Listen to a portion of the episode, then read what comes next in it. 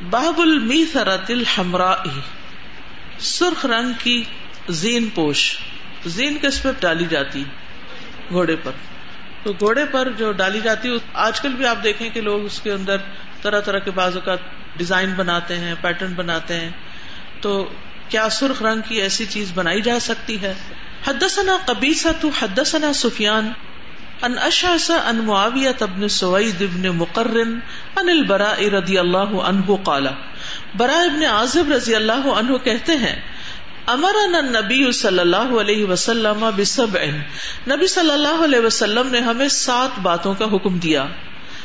Number one, عیادت المریض، بیمار کی عیادت کا، بیمار پرسی کا۔ وہ طباء الجنائز، جنازوں کے پیچھے جانے کا۔ وہ تشمیت العاطس، چھینکنے والے کو جواب دینے کا۔ ابھی کتنی چیزیں ہو گئی تین ہو گئی تو حدیث میں تو آ رہا سات چیزیں تھی تو باقی جو ہے نا، وہ دوسری جگہ سے ملتی ہیں۔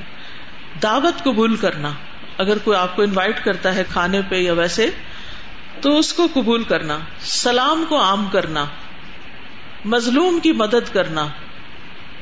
قسم سچی کرنا، اگر کوئی آپ پہ قسم ڈالے تو آپ اس کو پورا کر دیں۔ ونہانا انسب ان اور آپ نے ہمیں سات باتوں سے روکا۔ وہ کون سی ہیں؟ انلبسل حریر ریشم پہننے سے، خالص ریشمی کپڑا، مردوں کے لیے۔ اور ود دیباج اور دیبا ول قصی اور قصی یہ مختلف قسمیں ہیں ریشم کی۔ ول استبرق اور استبرق ول میاسر الحمری اور سرخ زین پوشوں کا۔ بطور گدی کے جو زین بنائی جاتی وہ۔ اور دو اور بھی چیزیں ہیں۔ سونے کی انگوٹھی پہننے سے منع کیا آپ نے؟ مردوں کو۔ چاندی کے برتنوں میں کھانا پینا منع کیا۔ تو یہ دونوں سات سات چیزیں ہو گئی سات چیزوں کا حکم دیا اور سات چیزوں سے روکا۔ ٹھیک ہے؟ تو اس میں خاص طور پر جو عیادت مریض ہے، بیمار کا حال پوچھنا ہے، اس کا کوئی ثواب بتائے گا؟ کیا فائدہ؟ جی آپ بتائیے۔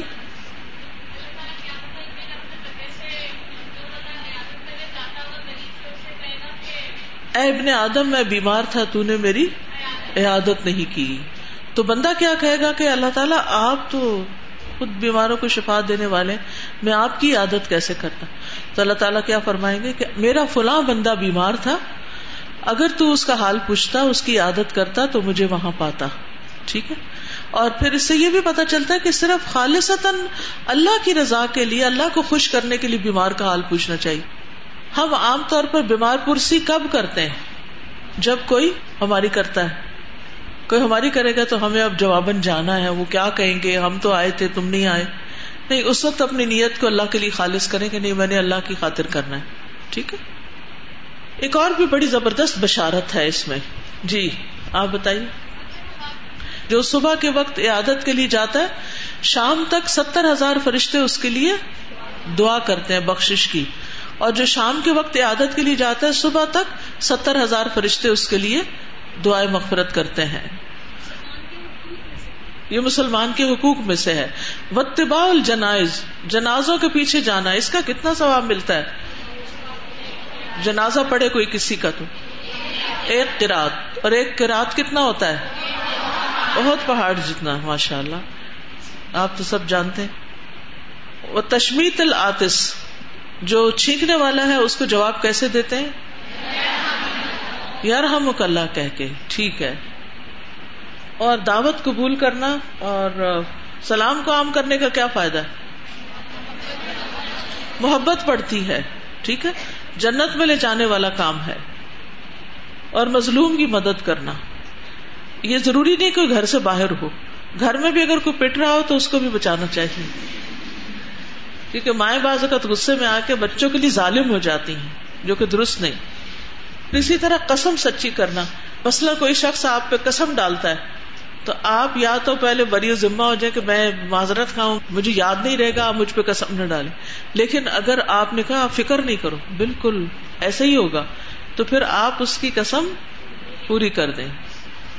اور یہاں جو حریر اور دیباج اور قصی اور استبرک اور میاسر کی بات ہوئی ہے، تو حریر جو ہے، یہ قدرتی ریشم کو کہتے ہیں۔ ٹھیک ہے؟ اور دیباج میں اتنا ریشم ہوتا ہے کہ دوسری چیز پہ غالب ہوتا ہے۔ یعنی وہ کپڑا جس میں ریشم زیادہ ہوتا ہے۔ اسی طرح کسی اور استبرک میں بھی۔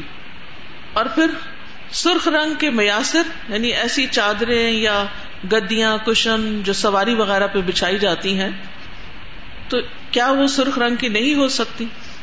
تو یہاں اس حدیث سے کیا پتا چلتا ہے کہ وہاں سرخ رنگ نہیں ہونا چاہیے۔ سرخ رنگ کی چادریں منع کی گئی ہیں۔ اور سرخ رنگ میں بھی خاص طور پر جو پیور ریڈ کلر ہے اس کی، کیونکہ سرخ میں شیڈ بھی ہوتے ہیں نا۔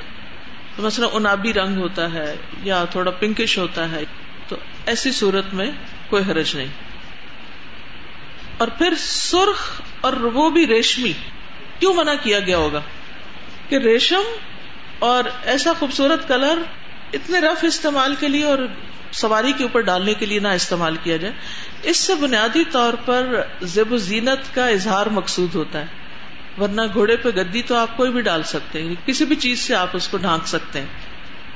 لیکن جب بہت زیادہ قیمتی کار سیٹس آپ لگانے لگتے ہیں تو پھر اس کا مقصد کیا ہوتا ہے؟ ہاں؟ دکھاوا مقصود ہوتا ہے نا۔ بہت قیمتی پردے، بہت قیمتی کشن بہت قیمتی گدیاں یا چادریں یا لحاف۔ تو مومن جو ہوتا ہے وہ ایش و عشرت میں نہیں جیتا۔ ان سب چیزوں کے اندر ایک توازن ہونا چاہیے۔ دکھاوا اور بہت نمود و نمائش نہیں ہونی چاہیے۔ یعنی آپ سوچ رہے ہوں گے نا کہ اس سے منع کیوں کیا گیا۔ اچھا یہاں پر جو بات کی گئی ہے کہ ان چیزوں کا حکم دیا گیا، تو یہ کیا سب چیزیں فرض کے درجے میں یا پھر، مستحب ہیں؟ کچھ چیزیں ایسی ہیں کہ جو واجب ہے یا فرض ہے اور کچھ مستحب ہے ٹھیک ہے؟ کیونکہ سونے کی انگوٹھی کیا ہے؟ پہننا حرام ہے یعنی واجب ہے بات مانی جائے۔ اسی طرح چاندی کے برتنوں میں کھانا حرام ہے، ٹھیک ہے؟ عادت المریض بھی فرض کفایا ہے۔ کیا ہے؟ کیا ہوتا ہے فرض کفایا کو بتائے گا؟ ہاتھ کھڑا کریں۔ جی آپ۔ اگر کچھ لوگ کر رہے ہوں اور باقی نہ کر سکے تو فرض ادا ہو جاتا ہے۔ ٹھیک ہے؟ اور اگر کوئی بھی نہ کرے تو پھر سبھی گناگار ہوں گے۔ بیماریاں دو طرح کی ہوتی ہیں۔ ایک ہوتی ہے جسمانی بیماری اور ایک ہوتی ہے روحانی بیماری۔ جسمانی بیماری میں تو کوئی ہسپتال میں ہوتا ہے، کوئی گھر میں ہوتا ہے وہ چل پھر نہیں سکتا، بیڈ ریڈن ہوتا ہے۔ اور کچھ لوگ ڈپریسڈ ہوتے ہیں، ان کو کوئی اور اس طرح کی بیماری لاحق ہو جاتی ہے جو جسمانی نہیں ہوتی۔ تو ایسی صورت میں اس کی بھی عیادت کرنی چاہیے۔ اس کے لیے ضروری نہیں کہ آپ اس کے پاس جائیں، ہو سکتا ہے وہ خود چل کے آپ کے پاس آ جائے۔ تو اس کا غم یا دکھ یا دل کی پریشانی یا اس کا ڈپریشن اس کو دور کرنے کی کوشش کرنی چاہیے۔ بعض لوگوں کو صرف کمپنی چاہیے ہوتی ہے، کسی سے بات کرنے کی ضرورت ہوتی ہے، اس کو وحشت ہو رہی ہوتی ہے۔ تو وہ بھی ایک طرح سے بیمار ہوتا ہے۔ کیونکہ وہ بے بس ہوتا ہے، اپنی وحشت کو خود دور نہیں کر سکتا۔ بعض خواتین جو ہوتی ہیں، بچہ پیدا کرنے کے بعد کسی ڈپریشن کا شکار ہو جاتی جسم کے اندر کئی قسم کے منرلز اور وٹامنس وغیرہ کی کمی ہو جاتی ہے، جس کی وجہ سے کئی دفعہ ایسی کیفیات ہو جاتی تو پوسٹ مارٹم ڈپریشن جو ہے، یہ بہت کامن ہو گیا ہے کہ بچہ پیدا کرنے کے بعد عورت ایک خاص قسم کی ذہنی یا روحانی تکلیف میں مبتلا ہو جاتی۔ تو ایسے میں بھی اس کو اکیلا نہیں چھوڑنا چاہیے۔ اس کے پاس کسی نہ کسی بڑے کو ہونا چاہیے۔ علاج تو اپنی جگہ ہے، لیکن اس کو ٹائم دینا ضروری ہے۔ بعض کو جسمانی بیمار کو تھوڑی دیر کے لیے بھی آپ پوچھ لیں تو کام چل جاتا ہے۔ لیکن روحانی بیمار ہو سکتا ہے آپ کے گھر میں کوئی بزرگ ہو۔ کیونکہ بوڑھے لوگ جو ہوتے ہیں نا، جب وہ ان ایکٹیو ہو جاتے ہیں ریٹائرڈ ہو جاتے ہیں، وہ گھر میں بیٹھ جاتے ہیں، ان کا کوئی کام نہیں ہوتا، تو پھر وہ کیا کرتے ہیں؟ پریشان ہوتے رہتے ہیں۔ اور پھر بعض اوقات ان کو ایسی بیماریاں لاحق ہو جاتی ہیں کہ جن کی وجہ سے وہ بعض اوقات ایسی باتیں کرنے لگتے ہیں جو انہوں نے ساری زندگی نہیں کی ہوتی۔ یعنی نیم پاگل پن کا سا دورہ پڑنے لگتا ہے ان کو۔ تو ان بیماریوں میں صرف دوا کام نہیں آتی، اس میں ہیومن ٹچ بہت ضروری ہوتا ہے۔ تو ایسے لوگوں کو ٹائم دینا چاہیے۔ ٹھیک ہے؟ مثلاً یہ کہ آپ کو معلوم ہے کہ آپ کے خاندان میں کوئی خالہ ہے، کوئی چچی ہے، کوئی بیوہ ہے، کوئی ایسی خاتون ہے جن کا کوئی نہیں ہے۔ اکیلی ہوتی ہیں زیادہ تر۔ یا تو ان کو اپنے پاس لے آئیں، یا ان کے پاس چلے جائیں، یا ان کے لیے کوئی انتظام کر دیں، یا ان کو کوئی مصروفیت دے دیں۔ بزرگوں کے ساتھ سب سے بڑا احسان یہ ہوتا ہے کہ ان کی ہمت، صلاحیت کے مطابق انہیں کسی کام لگا دیا جائے۔ جب وہ کام لگ جاتے ہیں تو پھر ان کا ڈپریشن بھی دور ہو جاتا ہے۔ کیونکہ وہ ساری زندگی کام کرتے رہے ہوتے ہیں، انہوں نے لائف کو انجوائے کیا ہوتا ہے۔ اب وہ دیکھتے ہیں کہ اور سارے لوگ بھاگ دوڑ رہے ہیں اور میں اس طرح کام نہیں کر پا رہی تو ان کو سخت پریشانی لاحق ہو جاتی۔ تو ایسی صورت میں پھر انسان کو دوسروں کی مدد کرنی چاہیے۔ لیکن جیسے معمولی بیماری، کسی کو نزلہ زکام ہو گیا ہے، زیادہ چھینکیں آنے لگ گئی ہیں یا اور اسی طرح، تو اس کے لیے ضروری نہیں کہ وہاں اس کے گھر پہنچا جائے اور پھر اس کے پاس بیٹھا جائے اور پھر وقت دیا جائے۔ ویسے اگر چلتے پھرتے حال پوچھ لیا جائے تو وہ بھی کافی ہے۔ یعنی بیماری سے مراد ہر بیماری نہیں ہے۔ ٹھیک ہے؟ تو ایز پر نیٹ اعتدال کی ضرورت ہے۔ کیونکہ بعض اوقات ہم عادت کرتے کرتے دوسرے کو بیمار کر دیتے، اس کی بیماری میں اضافہ کر دیتے ہیں۔ عثمان رضی اللہ عنہ ایک دفعہ خطبہ دے رہے تھے، مسند احمد کی روایت ہے۔ تو وہ کہتے ہیں، اللہ کی قسم ہم لوگ سفر اور حضر میں حضور صلی اللہ علیہ وسلم کے ساتھ رہے۔ آپ بیماروں کی عادت کرتے تھے، جنازوں میں شرکت کرتے تھے، ہمارے ساتھ جہاد میں شریک ہوتے تھے، تھوڑے اور زیادہ کے ساتھ ہماری غم خاری فرماتے تھے۔ یعنی جتنا جتنا ممکن ہوتا۔ تو غم خاری کرنا جو ہے، کسی کا غم بانٹنا جو ہے، یہ بھی بڑا اہم ہے۔ اسی طرح حالت اعتکاف میں اگر کوئی بیمار ہو جائے، تو اس کا بھی حال پوچھا جا سکتا ہے۔ پھر اسی طرح یہ ہے کہ جو لوگ مسجد میں روز جاتے ہیں، جب وہ نہیں جاتے تو فرشتے ان کی عادت کرتے ہیں۔ اور عادت کرنے والا جو ہوتا ہے مسلسل اللہ کی رحمت میں ہوتا ہے۔ رسول اللہ صلی اللہ علیہ وسلم نے فرمایا، جو کسی بیمار کی عادت کرے یا اپنے بھائی سے اللہ کی خاطر ملاقات کرے، تو آسمان سے ایک پکارنے والا اسے پکارتا ہے کہ تم بھی پاک ہو۔ تمہارا چلنا بھی پاک ہے اور تم نے جنت میں گھر بنا لیا۔ کتنی بڑی خوشخبری ہے۔ یہ کس کے لیے جنت میں گھر کی بات ہو رہی؟ اور آپ اس کو سن کے ایکسائٹیڈ ہی نہیں ہے جنت میں گھر، اگر کوئی ہو سکے کہ اس نے اسلام آباد میں ایفیٹ میں گھر بنا لیا، تو آپ کہیں گے ہے وہاں بنا لیا۔ پلاٹ کتنے کا آیا تھا؟ کنسٹرکشن کتنے کی ہوئی؟ کتنے کا اس کا پلاٹ ہے؟ وغیرہ وغیرہ۔ انٹرسٹ لینے لگتے ہیں۔ کوئی بھی آپ کو اگر بتائے آ کے کہ میں نے اپنا گھر بنا لیا ہے تو آپ کہیں گے اچھا ٹھیک ہے۔ ایسے کریں۔ کیا کریں؟ گے خوش ہوں گے نا؟ لوگ جب نیا گھر بناتے کیا کرتے ہیں؟ دعوت کرتے ہیں، لوگ مبارک دیتے ہیں توحفے لے کے جاتے ہیں، دعا کرتے ہیں۔ ایک اوکیزن ہوتا ہے۔ لیکن جب جنت کے گھر کی بات ہوتی ہے اور وہ بھی صرف ایک مریض کی عادت پر، تو ہمارا شوق کیوں نہیں جاگتا؟ یقین نہیں ہے یہ بات سچی ہے۔ یہ بات سچی ہے۔ اس پہ یقین ہونا چاہیے۔ اور اس یقین کے ساتھ عادت کرنی چاہیے۔ اور مریض سے کسی سلے کی توقع نہیں رکھنی چاہیے۔ پھر اسی طرح جنازے کی شرکت جو ہے، یہ بھی فرض کفایا ہے۔ کیا ہے؟ فرض کفایا اگر کچھ لوگ چلے جائیں تو فرض پورا ہو جاتا ہے۔ پھر اسی طرح یہ ہے کہ جنازہ جو ہے عورتوں کے لیے نہیں ہے، لیکن تعزیت کے لیے عورتیں جا سکتی ہیں۔ اچھا اسی طرح تشمیت العطش جو ہے، چھینکنے والے کو جواب دینا جو ہے، یہ بھی ضروری ہے، لیکن بعض علماء کہتے ہیں یہ فرض کفایا ہے اور بعض کہتے ہیں فرض عین ہے۔ لازمی دینا چاہیے جواب۔ ابو حرارا کہتے ہیں کہ نبی صلی اللہ علیہ وسلم نے فرمایا، بے شک اللہ چھینک کو پسند کرتا اور جمائی کو ناپسند کرتا، یون کرنے کو پسند نہیں کرتا۔ جب تم میں سے کسی کو چھینک آئے تو الحمد للہ کہے۔ کیا کہے؟ یا سوری، یا ایکسکیوز می الحمد للہ اگر سوری بھی کہنا ہو تو اس کے بعد گئے ٹھیک ہے؟ اور ہر مسلمان جو الحمد للہ سنے، اس کے لیے ضروری ہے کہ یرحمک اللہ کہے۔ جمائی شیطان کی طرف سے ہے۔ جب کسی کو جمائیاں آئے تو اس کو حت البصر روکنے کی کوشش کرنی چاہیے۔ آ، منہ کھول کے جمائی نہیں لینی چاہیے۔ بلکہ آگے ہاتھ رکھیں یا منہ بند کریں، کپڑا رکھیں، کچھ بھی کریں۔ کیونکہ جب کوئی جمائی لیتا ہے، منہ کھولتا ہے، شیطان ہنستا ہے اس پہ۔ شیطان خوش ہوتا ہے۔ تو چھینک کا جواب بھی بہت اہم ہے دینا اور زیادہ راج رائے یہی ہے کہ یہ فرض ہے، لازمی دینا چاہیے۔ لیکن ہر چھینک کے بعد جواب نہیں دینا۔ ٹھیک ہے؟ ایک دفعہ چھینک کے بعد دے سکتے ہیں، دو دفعہ، لیکن اس سے زیادہ اگر کسی کو چھینک آ رہی ہے تو وہ بیماری ہے۔ ٹھیک ہے؟ اس پر اگر آپ نہیں بھی دیتے جواب تو کوئی بات نہیں۔ اور اگر کسی کو یرحم اللہ کی دعا دی جائے تو اس کو کیا کہنا چاہیے؟ ہاں یہ کو اللہ ویوسل بالک اللہ تمہیں ہدایت دے اور تمہارے حالات درست کر دے۔ ٹھیک۔ کتنی اچھی دعا۔ اور ہو سکتا بہت دل سے کوئی دے رہا ہو۔ اسی طرح قسم پوری کرنا۔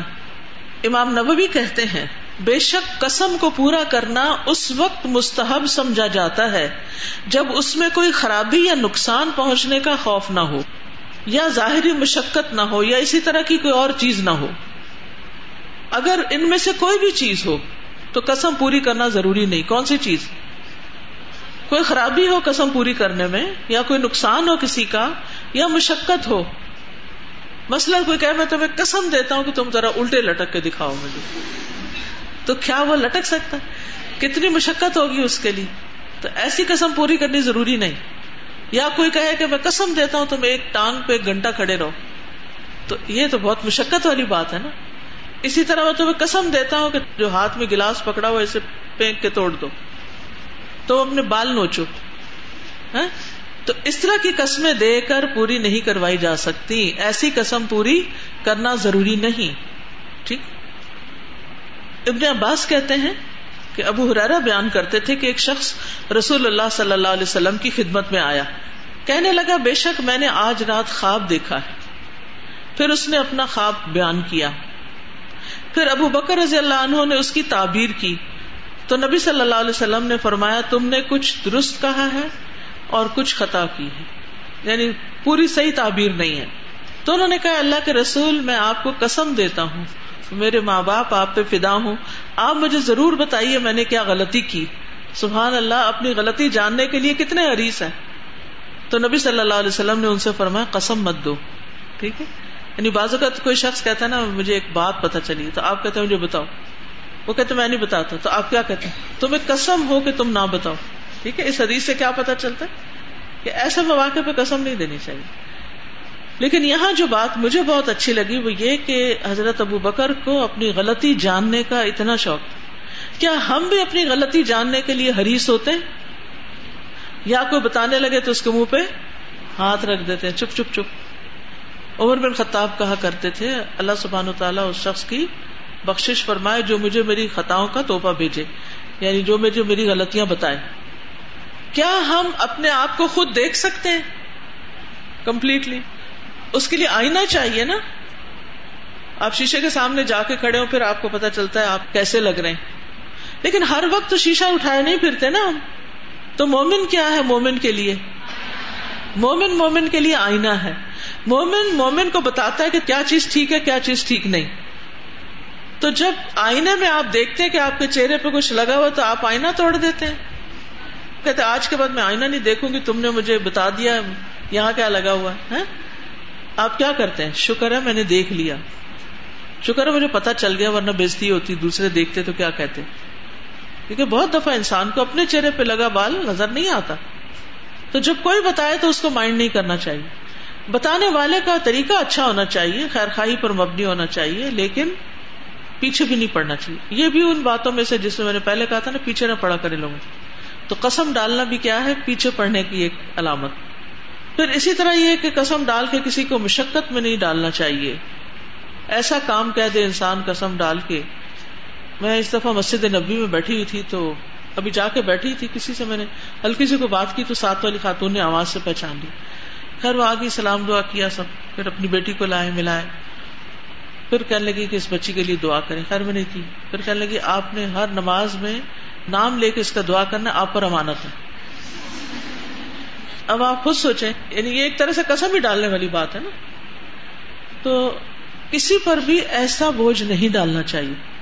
کیونکہ ہر شخص اپنے مسائل میں اتنا گرا ہوا ہے کہ بعض اوقات اسے اپنے لیے بھی دعا کرنا یاد نہیں رہتی۔ ایسا ہوا کبھی آپ کے ساتھ؟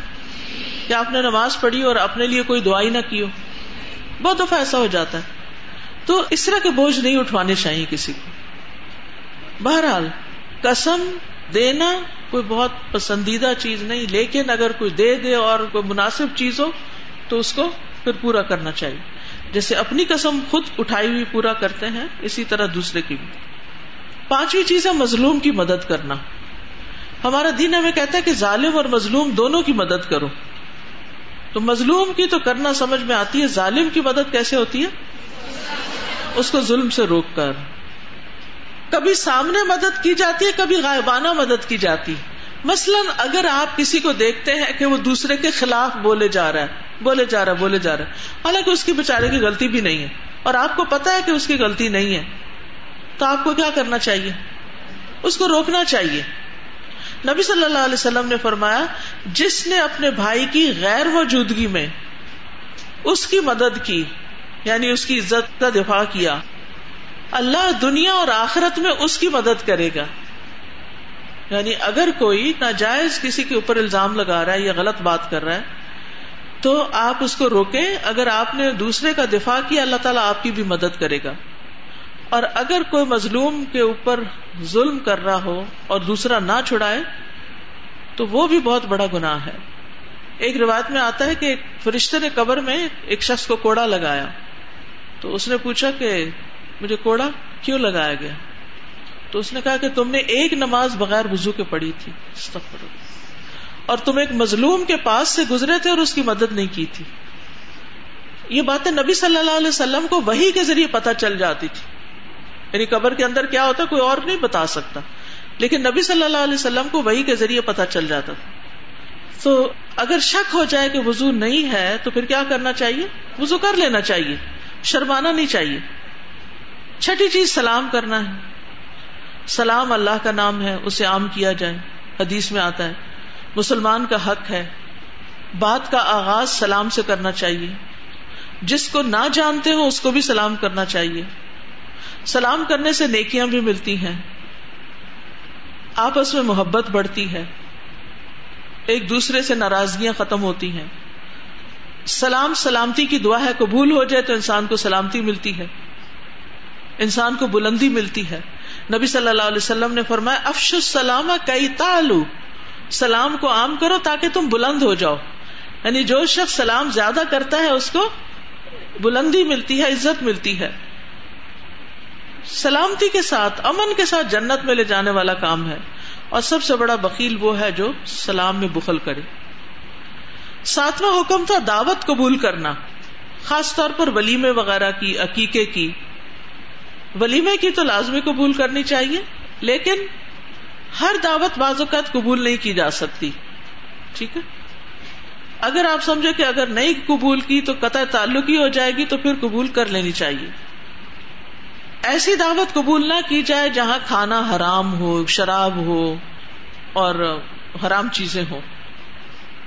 یا اللہ کی نافرمانی کے کام ہو رہے ہوں، غیر شرعی کام ہو رہے ہوں۔ اللہ یہ کہ آپ جا کے اس کو روکیں گے۔ پھر اسی طرح اگر آپ کا کوئی نقصان ہو رہا ہو مثلاً آپ کی ہاسپٹل اپائنٹمنٹ ہے اور ادھر سے دعوت بھی آ گئی۔ تو اگر آپ اپائنٹمنٹ مس کریں گے تو آپ بیمار ہو جائیں گے، مثلاً، یا آپ کو دوبارہ اپائنٹمنٹ نہیں ملے گی۔ تو ایسی صورت میں بازو ہوتے ہیں نا، دو چیزیں ایک ہی وقت میں آ رہی ہوتی۔ تو اس وقت یہ نہیں وہ حدیث میں دعوت ضرور قبول کرنی چاہیے۔ تو کوئی بات نہیں، میں خود ہی ٹھیک ہو جاؤں گی اور دعوت پہ چلتے ہیں۔ نہیں، اس وقت دعوت قبول کرنا ضروری نہیں۔ اسی طرح ایسی دعوت جو مشقت میں ڈال دے۔ مثلاً کون سی دعوت مشقت میں ڈالتی ہے؟ کوئی بتائے گا؟ رات کے بارہ بجے انوائٹ کرنا کسی کو۔ لٹرلی ایک دفعہ مجھے درس پر انوائٹ کیا گیا۔ شاید آپ میں سے کوئی میرے ساتھ بھی ہو اس وقت۔ کراچی میں کسی کی شادی تھی تو انہوں نے کہا کہ درس نے بہت زیادہ اصرار کیا۔ میں نے کہا ٹھیک ہے۔ تو کہتے میں کہ رات کا ہے۔ میں نے کہا میری لمٹ اس حد تک ہے۔ اس سے آگے میرے لیے مشکل ہے۔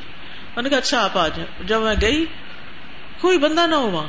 کچھ تھوڑے بہت ایسے گھوم پھر رہے ہوں گے۔ میں لوگ کہا کہتے ابھی آتے ہیں، ابھی آتے ہیں، ابھی آتے ہیں، ابھی آتے ہیں۔ تو پھر وہ بہت دیر سے ایگزیکٹلی ٹائم تو مجھے نہیں معلوم، لیکن مجھے یاد ہے کہ بہت رات ہو گئی تھی۔ کیونکہ چلی گئی تھی نا میں۔ نہ جاتی تو اور بات تھی۔ کمٹمنٹ کر لی۔ تو بہرحال شادیوں کی بہت سی دعوتیں کچھ شہروں میں، جیسے ملتان کا مجھے معلوم میری شادی ملتان ہوئی تھی۔ کیونکہ سرگودا میں کوئی شادی رات کو نہیں ہوتی تھی، سب دن کی شادیاں ہوتی تو جب میں وہاں گئی تو وہاں پر رات کی شادی تو میں نے کہا کہ رات کو لوگ سوتے نہیں ہیں؟ کیونکہ ہمارے گھر میں تو اتنا ڈسپلن تھا، عشاء کی نماز پڑھی لائٹس آف سب سو جاؤ۔ اگر ہم پڑھنے کی کوشش کرتے، ذرا زیادہ دیر تو ہمارے والد خود اٹھ کے آ جاتے، کہتے، اس وقت پڑھنا صحت کے لیے نقصان دہ ہے، صبح جلدی اٹھو، صبح پڑھو۔ تاجد کے وقت اٹھو ارلی مارننگ اٹھو، اس وقت پڑھو۔ ابھی سو جاؤ۔ کیونکہ مصنون طریقہ بھی ہے نا کشا کے بعد سونا۔ اب تو سنت تو بہت ہی پیچھے رہ گئی ہے۔ لیکن یہ ہے کہ میرے جیسے لوگوں کے لیے آج بھی رات کے وقت کسی دعوت کو اٹینڈ کرنا، کسی ایسی جگہ پر جانا انتہائی مشکل۔ یعنی مشقت میں پڑنے والی بات ہے، بیمار ہونے والی بات ہے اور اپنے اگلے دن کے کام اور نمازیں اور وہ سب متاثر ہونے والی بات۔ تو ایسی دعوت کے اوپر معذرت کی جا سکتی یہ تھوڑی سی میں ڈیٹیل سے آپ کو اس لیے بتا رہی ہوں کہ بعض اوقات آپ ایک حدیث پڑھ لیتے ہیں کہ دعوت قبول کرنا واجب اور دوسرے کو وہی سنائے چلے جاتے ہیں۔ آپ کو پتا ہے نا گناہ ہے دعوت قبول نہ کرنا۔ لیکن اس میں ایکسپشنل صورتیں بھی ہیں کہ کون سی دعوت قبول نہیں کی جا سکتی۔ اب بہت دفعہ یہ ہوتا ہے کہ رشتے داروں میں شادی ہوتی اور افسوس یہ کہ لکر بھی سرو ہو رہی ہوتی شراب سرو ہو رہی ہوتی تو اب آپ پریشان ہوتے ہیں کہ ہم کیا کریں، جائیں نہ جائیں، پھر اس کو فون کرتے ہیں اس کو، آپ کیا مشورہ دیتی ہیں؟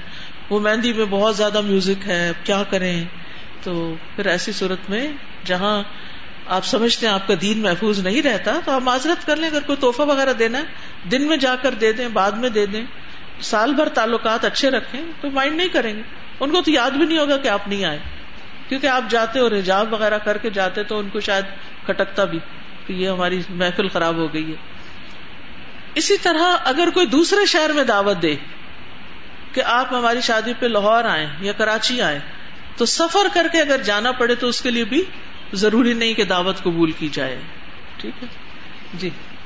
سر جی دعوت کے حوالے سے یہی سمجھ میں آتا ہے کہ اگر انسان سہولت سے جا سکتا ہے اور اس کی پہلے سے اس ٹائم کی کوئی اور کمٹمنٹس نہیں ہے، تو پھر تو وہ دعوت قبول کر لے۔ لیکن اگر اس کو مشقت آ رہی ہے یا اس کی کوئی اور کمٹمنٹس ہے بعض اوقات آپ کی کہیں اور نہیں ہوتی اپنے گھر میں بھی کوئی کمٹمنٹ ایسی ہو سکتی ہے کہ آپ نہیں دوسری جگہ پہ جانا اس وقت لازمی سمجھ رہے ہوتے تو ایسے میں پھر لازم نہیں ہے۔ بالکل۔ بعض اوقات ایک ہی دن میں دو دو تین تین شادی کے انویٹیشن ہوتے ہیں۔ تو میں نے کچھ لوگوں کو دیکھا ہے بےچارے ایک جگہ جاتے ہیں ہاتھ لگاتے ہیں تھوڑا سا کھانا کھاتے ہیں پھر وہاں سے وہاں دوڑتے ہیں وہاں سے وہاں دوڑتے ہیں۔ کتنی مشقت میں پڑ جاتے ہیں۔ کسی ایک کو سلیکٹ کر لینا چاہیے اور باقیوں سے معذرت کر لینی چاہیے۔ ایک اور سر جی بات یہ تھی کہ یہ جو ابھی تھوڑی دیر پہلے بات ہوئی تھی کہ مومن مومن کا آئینہ والی بات نا اس میں بھی یہ تھوڑا سا مطلب مجھے ایسا لگ رہا ہوتا ہے کہ جیسے ہم غیبت تو کر لیتے ہیں اور ہم یہ بھی کر لیں گے کہ پیٹ پیچھے پیٹ پیچھے ساری باتیں کریں گے۔ لیکن ہم اپنے ساتھی کو نہیں بتا پاتے کہ کیا کمزوری ہے یا وہ ہمیں نہیں بتا پا رہا کہ آپ کے اندر کیا ویک ایریا تو یہ چونکہ کلچر بالکل ہی ڈاؤن ہو گیا ہے۔ تو اس کو بھی طریقے کے ساتھ تھوڑا ریوائو کرنے کی ضرورت ہے، کیونکہ جب تک ہم بتائیں گے نہیں، تب تک اصلاح نہیں ہوگی۔ بالکل۔ کبھی ایسے ہوتا ہے کہ دعوت نامہ آتا ہے تو ہم اس کو خواہ مخواہی اگنور کر دیتے ہیں اور اس کو قبول نہیں کرتے۔ تو دعوت کو قبول کرنا اس لیے بھی یہاں پہ ضروری کہا گیا کہ اس سے سلا رحمی ہوتی ہے اور بہت سارے ایسے رشتے آپ جن سے نہیں مل پاتے روٹین میں تو ایسے مواقع پر وہ لوگ بھی مل جاتے ہیں۔ جی ہاں۔ اور اسی نیت سے جانا چاہیے کہ سب سے جا کے ملاقات ہو رشتوں کو تر و تازہ کیا جائے۔ اس میں جب چھینکنے والا الحمد للہ کہے گا تب ہم جواب دیں جواب دیں گے۔ جی ہاں۔ جی۔ استاذہ یہ جو چھینک کی بات ہے اس میں یہ ہو رہا ہے کہ کہنے والا الحمد للہ کہے اور دوسرا یا الحمد للہ کہے۔ اب اس میں یہ ہو رہا ہے کہ چھینکنے والا اس وقت اس کے کنٹرول میں نہیں رہتا۔ اور اس کی حالت جب چینج ہوتی ہے تو ارد گرد والے سارے ایسے کہہ کر لگاتے ہیں کہ وہ جواب دینا تو نہ بھول ہی جاتا ہے اور ساتھ اس طرح ہونا شروع سب ہنسنا شروع کر دیتے ہیں۔ جی چھینکنا کوئی ہنسنے کی بات تو نہیں ہے نا ہر کوئی چھینکتا ہے۔ یا آپ نے کبھی نہیں چھینکا؟ اسی طرح جب دعوت پہ جائیں تو کچھ ایسے کہ جو بلا رہا ہے وہ ہر آنے والے کا ریگارڈ کریں۔ کہ بعض دفعہ کچھ لوگوں کو بہت اہمیت مل جاتی ہے یا جی کچھ ہاں۔ لوگ بالکل اگنور ہو جاتے ہیں یا بعض دفعہ کچھ ایسے جملے کہہ دیے جاتے ہیں اچھا آپ کو بھی خیال آ گیا آخر۔ یعنی کوئی نہ کوئی ایسی بات کر دی جاتی ہے جس سے وہ آنے والا جو پروٹوکول دے رہا ہوتا ہے آپ کو وہ آپ لے نہیں پا رہے ہوتے۔ یا اسی طرح بعض دفعہ گیدرنگ ایسی ڈیوائڈیڈ ہو جاتی ہے۔ نہیں کوئی انتظام ایسا نہیں ہوتا کہ آپ سب مل کر ایک جگہ بات کر سکیں۔ کیونکہ عموماً جب میں نے آپ کے ساتھ دیکھا ہے وہ زیادہ یہ دیکھا ہے کہ آپ کوشش کرتی ہیں کہ سب ایک بات کو متوجہ ہو کے سنیں اور اس سے لرن کرنے کی کوشش کریں اور سب اس میں شامل ہو سکیں ایک ہی بات کے اندر۔ یعنی دعوت میں سب کو شریک کیا جائے۔ کوئی ڈاکٹر ہے اور اس کا کام ہے روز جانا ہاسپٹل اور پھر وہ مطلب اس کا راؤنڈ کرنا ہوتا ہے اور اس نے اور سارا کچھ تو وہ بھی مریض کی عادت وہ بھی مریض کی۔ عادت میں آتا ہے۔ تو جتنے ڈاکٹرز ہیں ان کو اسی نیت سے مریضوں کے پاس جانا چاہیے تو کتنا ثواب کما لیں گے؟ ٹھیک۔ اور سیکنڈلی استاذہ جی کہ اگر آپ کلینک پہ بیٹھے ہوئے اور کوئی آپ کے پاس آ رہا ہے جیسے ڈاکٹر تو پھر اس پہ بھی آپ حال احوال پوچھتے ہو تو وہ بھی پھر بالکل وہ بھی اسی میں آتا ہے۔ السلام علیکم۔ استاذہ یہ ایک بات یہ بھی ہے کہ دعوت جو دینے والا ہے اس کو بھی تھوڑے سے احتیاط کرنی چاہیے کہ اتنا اصرار بعض اوقات کیا جاتا ہے کہ یہ چیز کھاؤ ہی کھاؤ۔ ہاں۔ اور بسا اوقات ایسا ہوتا ہے کہ اگر کوئی ایسی چیز رکھی ہوئی ہے میرے ساتھ ایسا ہوا کہ میں ایک جگہ پہ گئی اپنی بہن کے ساتھ پکوڑے بنائے تھے انہوں نے۔ اتنے ہمیں کھلائے کہ میرا اپنا ہاضمہ خراب ہو گیا تھا۔ صحیح۔ تو ایسا بھی نہیں کرنا چاہیے جی دعوت ہاں۔ استاذہ میں نے یہ پوچھنا تھا کہ جس طرح فوتگی پہ جو دعوتیں ہوتی ہیں مطلب چہلم وغیرہ تو کچھ لوگ ہوتے ہیں جو اپنے گھروں میں ارینج نہیں کرتے کہ یہ بدت ہے لیکن جب دوسرے ان کو انوائٹ کرتے ہیں تو وہ وہاں پہ چلے جاتے ہیں کہ یہ دعوت ہے اور اس کو مطلب ہم ٹھکرا نہیں سکتے۔ تو یہ کس حد تک درست ہے؟ میرا خیال ہے وہ تعزیت کے لیے جاتے ہیں دعوت پہ نہیں جاتے۔ وہ دعوت تو نہیں ہوتی۔ نہیں نہیں وہ یہ جو تیسرے دن اور پھر چالیسویں پہ جو کھانا بنتا ہے وہ اسپیشل دعوت جو ہوتی ہے اس کی۔ دعوت تو نہیں ہے نا وہ تو۔ وہ مظلوم کی مدد والی بات آئی تھی تو میرے ذہن میں ایک چیز آئی کہ ہم تو خود مظلوم ہیں سارے۔ ہم کسی کی کیا مدد کریں گے؟ مطلب جب سے میں اسٹوڈینٹ بنی یا جب سے میں نے ہوش سنبھالا ہے تو میں اکثر یہ سنتی ہوں، لوگ جو باتیں کرتے ہیں تو وہ ایک امپریشن آپ کو دینا چاہتے ہیں کہ وہ بہت مظلوم اور بےچارے ہیں۔ آپ ان کو اپنی چھوٹے سے کوئی دکھڑا سناتے ہاں یہ تو کچھ نہیں ہے، میرے ساتھ تو۔ اور آپ کو ایسا لگتا ہے کہ شاید آپ کے مسئلہ کچھ مسئلہ نہیں ہے، وہ بہت اسٹرگل کر کے آگے آ رہے ہیں۔ تو جب میں اسٹوڈینٹ تھی ہاسٹل میں تو وہی لڑکیاں ڈے اسکالر سے کہتی تھی یار ہم بہت مسئلے میں رہتے ہیں ہم بڑے پریشانی میں تم لوگ بہت لکی ہو ہم بےچارے اب ان کی کیا مدد کرنی؟ تمہاری سارے جو شادی شدہ عورتیں ہوتی ہیں ان کی مظلومیت کا تو کوئی میجرمنٹ ہی نہیں ہے۔ تمہارا شوہر شکر کرو تمہارے ساتھ اچھا ہے میرا تو توبہ۔ مطلب کیا؟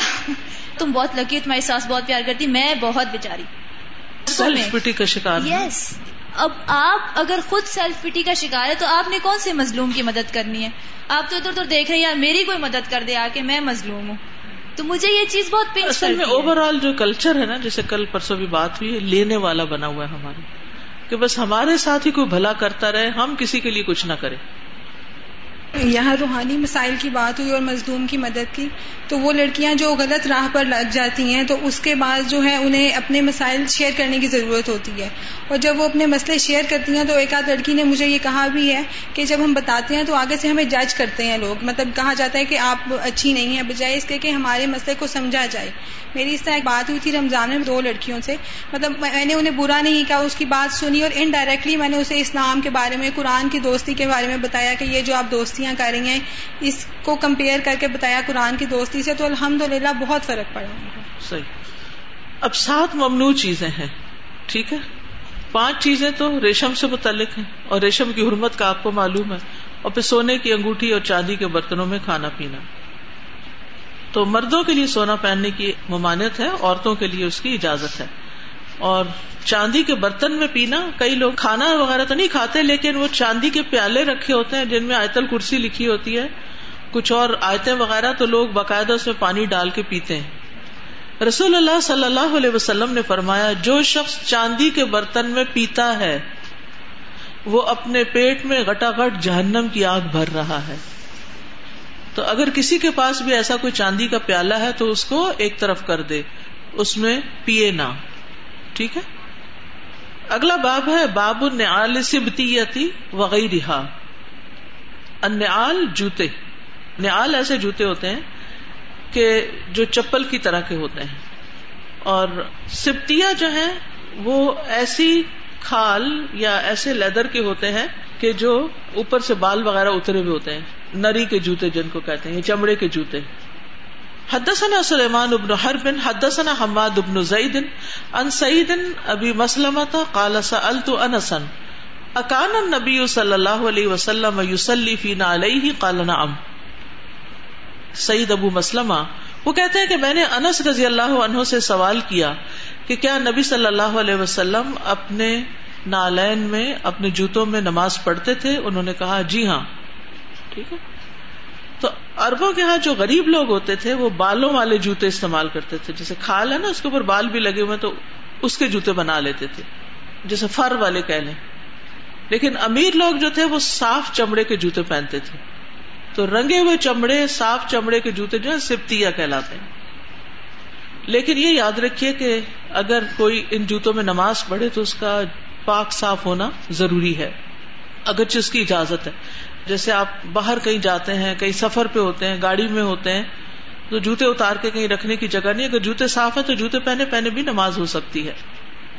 حدثنا عبد الله ابن مسلمة عن مالك عن سعيد المقبوري عن عبيد بن جريج انه قال لعبد الله بن عمر رضي الله عنهما رأيتك تصنع اربعا، لم ارى احدا من اصحابك يصنعها عبید بن جریج جو ہیں اور کہتے ہیں کہ انہوں نے عبداللہ بن عمر سے کہا، میں نے آپ میں دیکھا ہے کہ چار چیزیں ایسی ہیں جو آپ کرتے ہیں، آپ کے ساتھی نہیں کرتے۔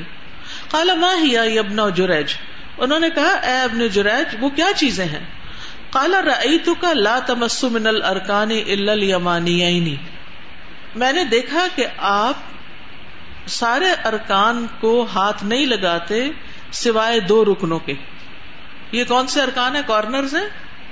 خانہ کعبہ کے چار کارنر یعنی آپ خانہ کعبہ کے چاروں کارنرز کو ٹچ نہیں کرتے، بلکہ صرف دو کارنرز کون کون سے؟ جہاں حضر اسود ہے اور رکن امانی اس کو بس ہاتھ لگاتے ہیں. ورا تو کا تلبس ان سبتیا اور میں نے دیکھا ہے کہ آپ چمڑے والا جوتا پہنتے ہیں. ورا تو کا تصب بسفرتی اور میں نے آپ کو دیکھا کہ آپ زرد رنگ کے ساتھ رنگتے ہیں. ورا کا ازاکن تب مکہ اہل الناس. اور میں نے دیکھا کہ آپ جب مکہ میں ہوتے ہیں اور لوگ تلبیہ پکار لیتے ہیں اظہار اول ہلال جب وہ ہلال دیکھتے ہیں. ولم تو ہلا انت اور یعنی آپ تکبیر نہیں کرتے یا آپ لبیک نہیں کہتے. حتیٰ کانا یوم التربیہ، یہاں تک کہ آٹھویں کا دن آ جاتا، یوم التربیہ کا. فقال اللہ عبداللہ ابن عمر عبداللہ بن عمر نے ان سے کہا، اما ارکان انی لم ار رسول اللہ صلی اللہ علیہ وسلم یمس الیمانی کہ میں نے رسول اللہ صلی اللہ علیہ وسلم کو صرف دو کارنرز کو ہاتھ لگاتے دیکھا ہے۔ وہ امن نے آل سبتیا جہاں تک سبتی یا چمڑے کی جوتی کا تعلق ہے فنی رئی رسول اللہ صلی اللہ علیہ وسلم یلبس اعلی اللہ تی فیحا شاہ کہ میں نے رسول اللہ صلی اللہ علیہ وسلم کو ایسا جوتا پہنے دیکھا کہ جس میں بال نہیں تھے۔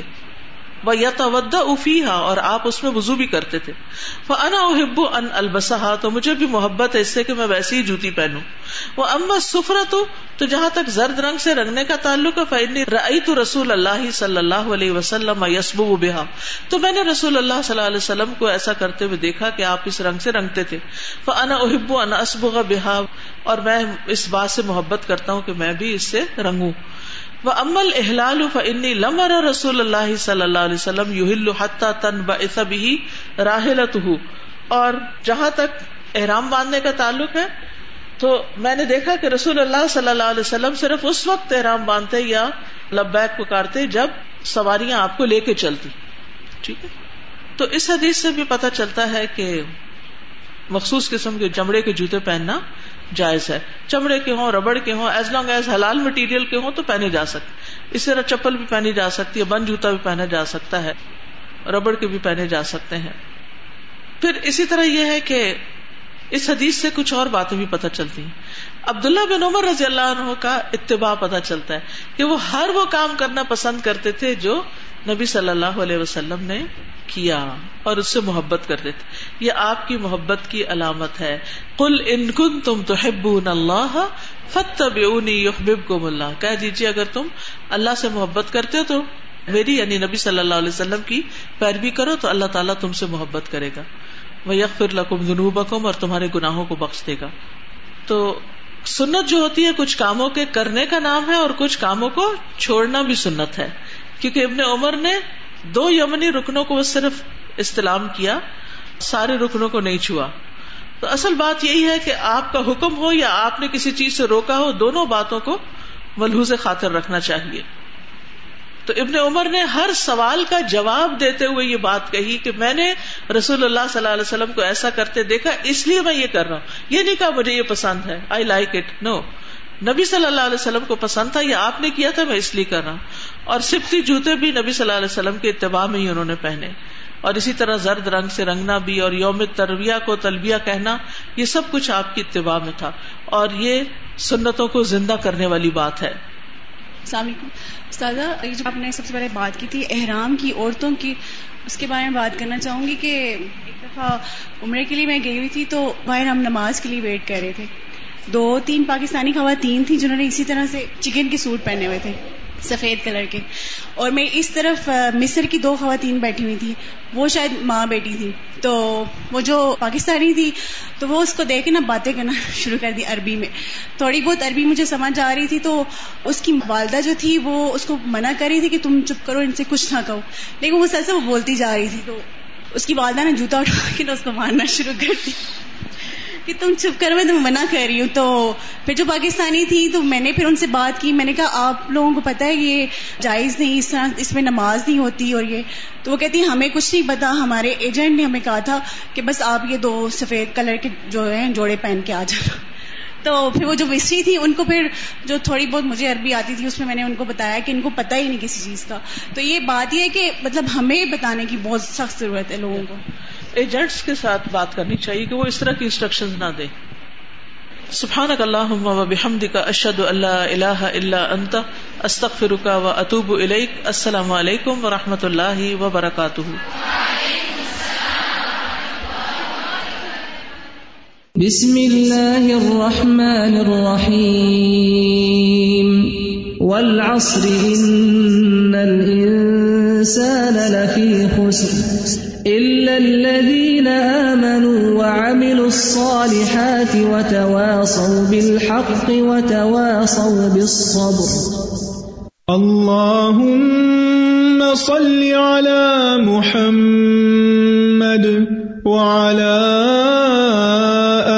محمد كما صليت على إبراهيم وعلى آل إبراهيم إنك حميد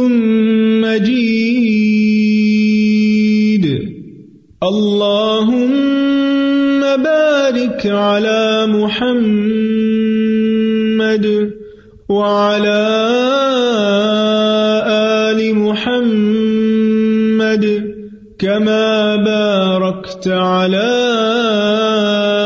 إبراهيم وعلى آل إبراهيم إنك حميد مجيد